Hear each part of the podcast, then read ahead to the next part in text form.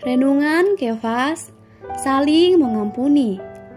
Lukas 6 ayat 37 mengatakan, Janganlah kamu menghakimi, maka kamu pun tidak akan dihakimi. Janganlah kamu menghukum, maka kamu pun tidak akan dihukum. Ampunilah dan kamu akan diampuni. Saat orang berkumpul bersama, mudah sekali terjadi pergesekan. Saat kaum beriman berkumpul, tidak lama pasti timbul masalah karena saling melukai. Sebab itu, Tuhan menghendaki kita saling memaafkan, saling mengampuni.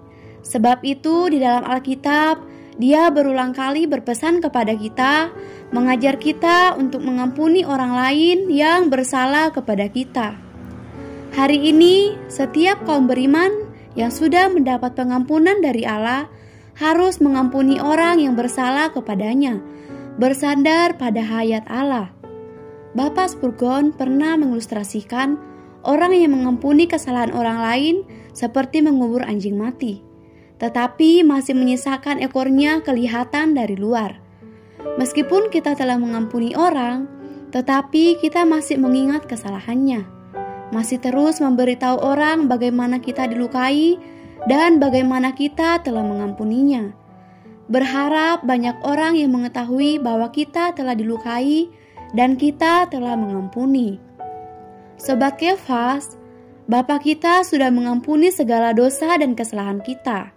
Tetapi apakah kita juga sudah belajar perkara ini? Kalau hari ini kita menahan pengampunan terhadap orang, kelak dalam kerajaannya Tuhan juga menahan pengampunan pada kita. Sampai kita mengampuni orang lain.